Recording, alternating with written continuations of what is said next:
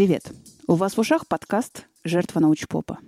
Меня зовут Аня Диардеева. Надеюсь, наша встреча не случайна, и вам хочется послушать о книгах, которые объясняют нашу повседневность. Потому что я только и делаю, что о них рассказываю. Сегодня я собираюсь снова провести сеанс параллельного чтения. Мы будем почти одновременно читать одну нонфикшн книгу и один художественный текст, как это с нами уже случалось пару эпизодов назад. Сегодня передо мной лежат две книги. Владимир Гельман «Авторитарная Россия» и Уильям Голдинг «Повелитель мух». Так сказать, теория и практика выстраивания авторитарных режимов. Почему моя рука к этому потянулась? Наверное, потому что сейчас я, как и многие другие, переживаю ощущение, что больше невозможно заниматься привычным, даже если мы умеем делать это хорошо. Наша теория малых дел или приоритет частной жизни, или помощь другим, или профессионализм. Выберите свой вариант. Все это стояло на специфическом и очень зыбком фундаменте, который как-то не бросался в глаза и сливался с местностью. Называется этот фундамент «Авторитарный режим». И пришло время рассмотреть его повнимательнее.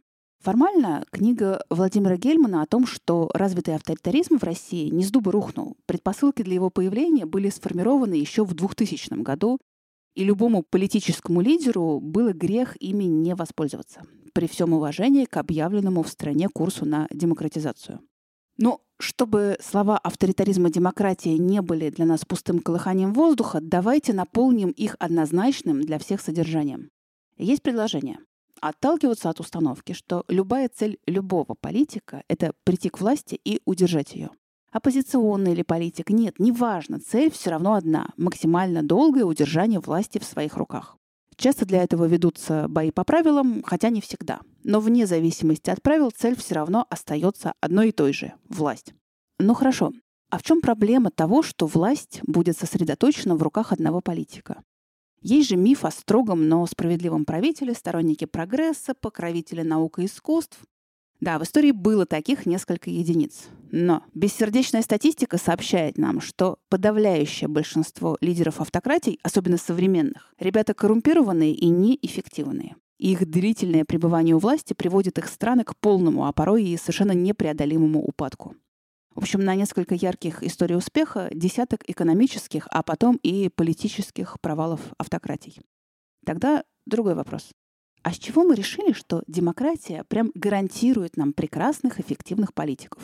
А она не гарантирует. Точно так же, как она не гарантирует э, высокий уровень жизни. Демократия — это механизм хеджирования рисков. Это система, которая защищает людей от самых худших политиков, коррумпированных, нарушающих права и не дающих возможностей для мирной смены власти. Собственно, демократия — это такая система, которая обеспечивает сменяемость людей у руля. Причем обеспечить сменяемость в результате выборов — это, конечно, мило, но недостаточно. Выборы должны быть такими, которые позволят не только войти в систему новым людям, но еще, простите, уйти оттуда старым. Потому что не обязательно по итогам выборов старые политики действительно теряют власть. В некоторых демократиях э, неудачно выступившие на выборах партии могут входить э, в состав правительственных коалиций как э, младшие партнеры. В общем, мы будем называть электоральной демократией режим, в котором политик или партия в какой-то момент обязательно должны будут проиграть. И если мы представим шкалу, где на одном конце у нас по принципу сменяемости власти будет электоральная демократия, то на другом конце будут разные автократии, которых на свете вообще-то великое множество. Там и монархии, и однопартийные системы, и персоналистские режимы. И вот какие риски у политических режимов на разных концах шкалы? На том конце, где электоральная демократия, там все понятно. В какой-то момент каждому политику надо будет сойти с политической сцены. А на противоположном?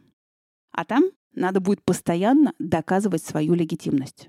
Ну, что я имею право тут рулить всем. И риски для авторитарных режимов — это вовсе не восстание масс, не. Это собственные элиты. В 20 веке около 70% авторитарных режимов погибали от рук своих же собственных элит которые для передела власти прибегали к дворцовым переворотам или даже к военным путчам. Обратите на это внимание. Ладно, давайте уже читать книжечки. Как в России дело дошло до персоналистской автократии. Действие сегодня у нас будет происходить в двух пространствах. Одно из них в России от начала 2000-х до сегодняшнего дня, а второе на неизвестном острове, придуманном Уильямом Голдингом, где потерпел крушение самолет с детьми. Остров небольшой, тропический, и один из мальчиков находит раковину, в которую можно подуть, и она начинает трубить как рог. И на звук, оказалось, можно собрать всех детей, попавших на остров. Большинство из детей не знакомы между собой, но все понимают, что им нужно как-то самоорганизоваться для выживания. Черненький Роджер наконец-то расшевелился, он предложил. «Давайте проголосуем». «Ага». «Голосуем за главного». Выборы оказались забавой не хуже рога. Джек было начал спорить, но кругом уже не просто хотели главного, но кричали о выборах, и чуть не все предлагали Ральфа. Никто не знал, почему именно его. Что касается смекалки, то уж поскорее ее проявил Хрюша, и роль вожака больше подходила Джеку. Но Ральф был такой спокойный и еще высокий, и такое хорошее было у него лицо – но непостижимее всего и всего сильнее их убеждал Рок. Тот, кто дул в него, а теперь спокойно сидел на площадке, держа на коленях эту хрупкую красивую штуку, был, конечно, не то что другие. «Который с раковиной! Ральфа, Ральфа! Пусть с трубой будет главный!» Что это происходит? А это первые попытки электоральной демократии. В России в 2000 году происходит что-то очень похожее появляется политик, которого никто особо до этого не знал. Но он получает искреннюю поддержку избирателей и легитимность. Хотя бы потому, что легитимность предыдущего президента Ельцина была э, несколько сомнительной.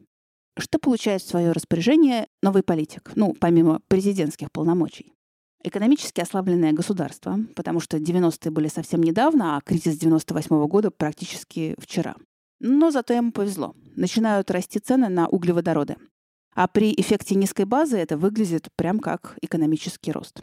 А еще этому политику достаются очень ослабленные элиты, в том числе и региональные. Каждый в этих элитах играл сам за себя и ни с кем особо не кооперировался. Как те самые мальчики на острове, которые не были знакомы между собой и не стремились найти общие интересы. Вообще, любое управление — это сочетание кнута и пряника. Важно только найти правильные подходящие пропорции. Новый президент России решил начать с раздачи пряников различным представителям российских элит. Но не просто так. Пряники выдавались строго в обмен на лояльность. Поэтому элитам был открыт доступ ко всевозможным источникам ренты, но в обмен на верность и подчинение.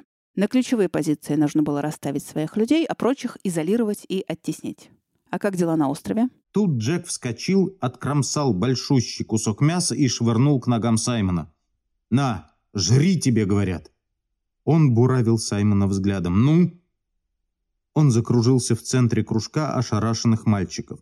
«Я вам мясо добыл!» Вся досада, все несчетные стыдные обиды вылились в первозданной пугающей вспышке. Я раскрасил лицо. Я подкрался. Ну и жрите, а я... На вершине горы молчание густело, густело, пока не стало слышно, как трещит огонь и, жарясь, шипит мясо. Джек огляделся, ища сочувствие, но встретил одну почтительность. Так, минуточку. А откуда на острове взялось мясо? Когда дети провели выборы, перед ними встало две задачи — тактическая и стратегическая. Длинная стратегическая задача была в том, чтобы постоянно поддерживать костер, дым от которого мог стать сигналом, чтобы их нашли и спасли. Короткая тактическая задача была в том, чтобы периодически добывать мясо, потому что молодым растущим организмам нужна белковая пища. А то от фруктов ничего, кроме поноса. Поэтому дети спонтанно разделились на две группы со своими лидерами. Одни охотники, другие — собиратели хвороста для костра. К какому политическому устройству пришли дети на острове? Это же олигархия. А там, где она возникает, начинается борьба олигархических групп за усиление своего влияния. Первый конфликт олигархических верхушек случился, когда большинство со своим лидером ушло, чтобы попытаться поймать дикую свинью, а другие помладше остались поддерживать костер. Костер потух как раз в тот момент, когда мимо проплывал корабль. Зато охотники притащили убитую свинью. Костер тут на острове важнее всего. Как же нас спасут, если он у нас не будет гореть? Только, может, чудом? И неужели же мы не можем с этим справиться? Он выбросил вперед правую руку. Смотрите, сколько нас? И мы не смогли удержать костер. Вы что, не понимаете? Костер нельзя забывать, уж лучше, лучше умереть. Охотники смущенно захихикали. Ральф посмотрел на них и продолжал запальчиво.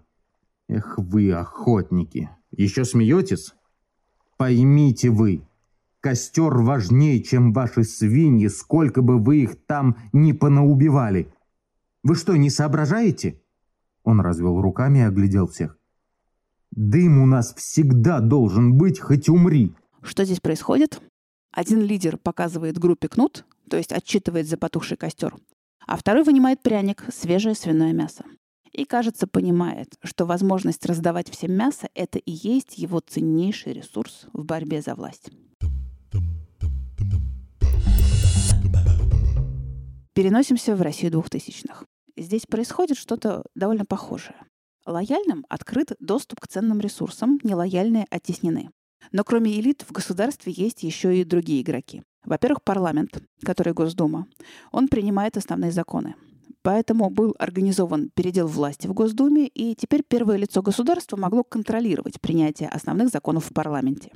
Еще один игрок – медиа, значительная часть которых принадлежала российским олигархам. Влияние на умы. Вот тут время доставать кнут. Президент зовет всю олигархическую верхушку к себе в загородную резиденцию и предлагает сделку. Ваша лояльность и невмешательство в политику в обмен на то, что я не буду пересматривать итоги приватизации. Договорились? Ну а куда деваться? Эта встреча была так и названа – «Шашлычное соглашение». Возможно, во время этой встречи тоже съели какую-нибудь свинью. Весь этот процесс подмятия под себя основных рычагов управления получил название «выстраивание вертикали власти». И на всем его протяжении все больше укреплялись силовые структуры. К 2010 году авторитарная система была отстроена, Конечно, российская внутренняя политика была куда сложнее и многообразнее того, что происходило на острове, придуманном Уильямом Голдингом. Но у меня нет такой задачи сделать ее полноценный анализ. Как-никак это подкаст про книги и про тенденции. Поэтому я хочу подсветить еще одну тенденцию – окончательный переход к авторитаризму и сопровождающее его закручивание гаек. Олигархия на острове продолжалась недолго. Лидер группы охотников подмял под себя все, и из страха дети из противоположной группировки потихоньку стали перебираться в его лагерь. На острове был установлен авторитарный режим. То есть с точки зрения ролей в детском коллективе его структура была максимально простой. Лидер, он, кстати, стал называть себя вождем, и все остальные паства, которые, повторюсь, не объединялись ни в какие коалиции и не имели никаких других ролей, кроме как быть в группе своего лидера. Страх и напряжение внутри группы были не напрасны потому что авторитарный режим сопровождают репрессии. Во-первых, внутренние. Взгляд его приковался к вершине горы, и Роберт увел разговор от неназванной темы. «Он Уилфрида будет бить». «За что?» Роберт повел плечами. «Не знаю. Он не сказал. Рассердился и приказал связать Уилфреда. И он...» Роберт нервно хихикнул. «И он долго-долго уже связанный ждет». «И вождь не объяснил, за что?» «Я лично не слышал». А во-вторых, авторитарному режиму, конечно, необходим внешний враг. Потому что самый простой способ доказать свою легитимность — это сплотиться перед лицом внешнего врага, пускай даже воображаемого. Он потыкал в дикарей по очереди копьем. «Я возьму с собой нескольких охотников и принесу вам мясо. Стражники должны следить за тем, чтоб сюда никто не пробрался». Кто-то из дикарей поднял руку, и вождь обратил к нему выкрашенное мертвенное лицо. «Вождь, а зачем они станут к нам пробираться?» И вождь отвечал вдумчиво и туманно. «Они станут, чтобы нам вредить». В России внутренний и внешний враг появляются в начале 2010-х годов. В 2014 году в соседнем государстве был свергнут и бежал один автократический лидер, строивший четкую вертикаль власти по фамилии Янукович. Этому предшествовали протесты. То есть, минуточку. Параллели же очевидны. Протестовали, свергли, бежал. Получается, это может случиться с каждым автократом, особенно если вспомнить, что на рубеже 2011-2012 годов по крупным городам России тоже прокатились очень заметные протесты. Что рейтинг президента снижается не сегодня, завтра, не дай бог чего. Какой инструментарий есть у российского авторитарного режима? Да, в общем-то, все тот же. Кинуть кость в обмен на лояльность или показать кнут. Тут пригодятся оба. В 2014 году происходит аннексия Крыма, вызвавшая в стране так называемый Крымский консенсус. Это была кость, кинутая населению. Смотрите, о, это теперь все наше. Популярность президента возросла, но и возросла конфронтация России с Западом. Санкции, контрсанкции. А если она возрастает, то необходимо компенсировать лояльным элитам экономический ущерб, который они понесли из-за санкций. Поэтому элитам и близкому к Кремлю бизнесу предлагались еще более выгодные контракты и еще меньшие ограничения для присвоения ренты. Вишенка на торте станет пакет поправок в Конституцию, фактически продлевающий президентские полномочия до 2036 года. То есть с 2014 года задачей авторитарного режима было максимально зацементироваться, сохранить политический статус-кво настолько, э, насколько это в принципе возможно, любыми средствами, даже ценой ухудшения экономической ситуации в стране. Лояльному населению был выдан Крым, нелояльным — закручивание гаек в виде многочисленных законов, которые увеличивали риски за ведение общественной политической деятельности, которая была бы нежелательна для Кремля. Здесь и ужесточение наказаний за протесты, и наказание за разглашение нежелательной для властей информации. Здесь запреты на участие в выборах для оппозиционных кандидатов. Тут же закон об иностранных агентах. А помните, чем дело на острове закончилось? Несколькими убийствами и запланированным убийством когда-то законно выбранного лидера. А смерть его спасло только то, что на остров прилетели взрослые и прекратили весь этот кошмар. А к нам никто не прилетит. А еще под конец эпизода я хочу поблагодарить тех, кто пару месяцев назад, когда я завела Patreon, начали на него подписываться. Особенно смелого человека Влада, который первым кинул донат в абсолютную пустоту. Но теперь Patreon в России все, расходимся. Ну, точнее, мы умерли для Патреона и больше не можем пользоваться этим сервисом. Я могла бы вам сказать, что у меня есть такая же балалайка с дополнительным контентом на Бусте. Но знаете, я лучше скажу, что сейчас есть куча организаций, помогающих людям, которым ваши донаты окажутся куда нужнее и принесут больше пользы. Я разберусь. Поэтому всех обнимаю. Пока. До следующего выпуска.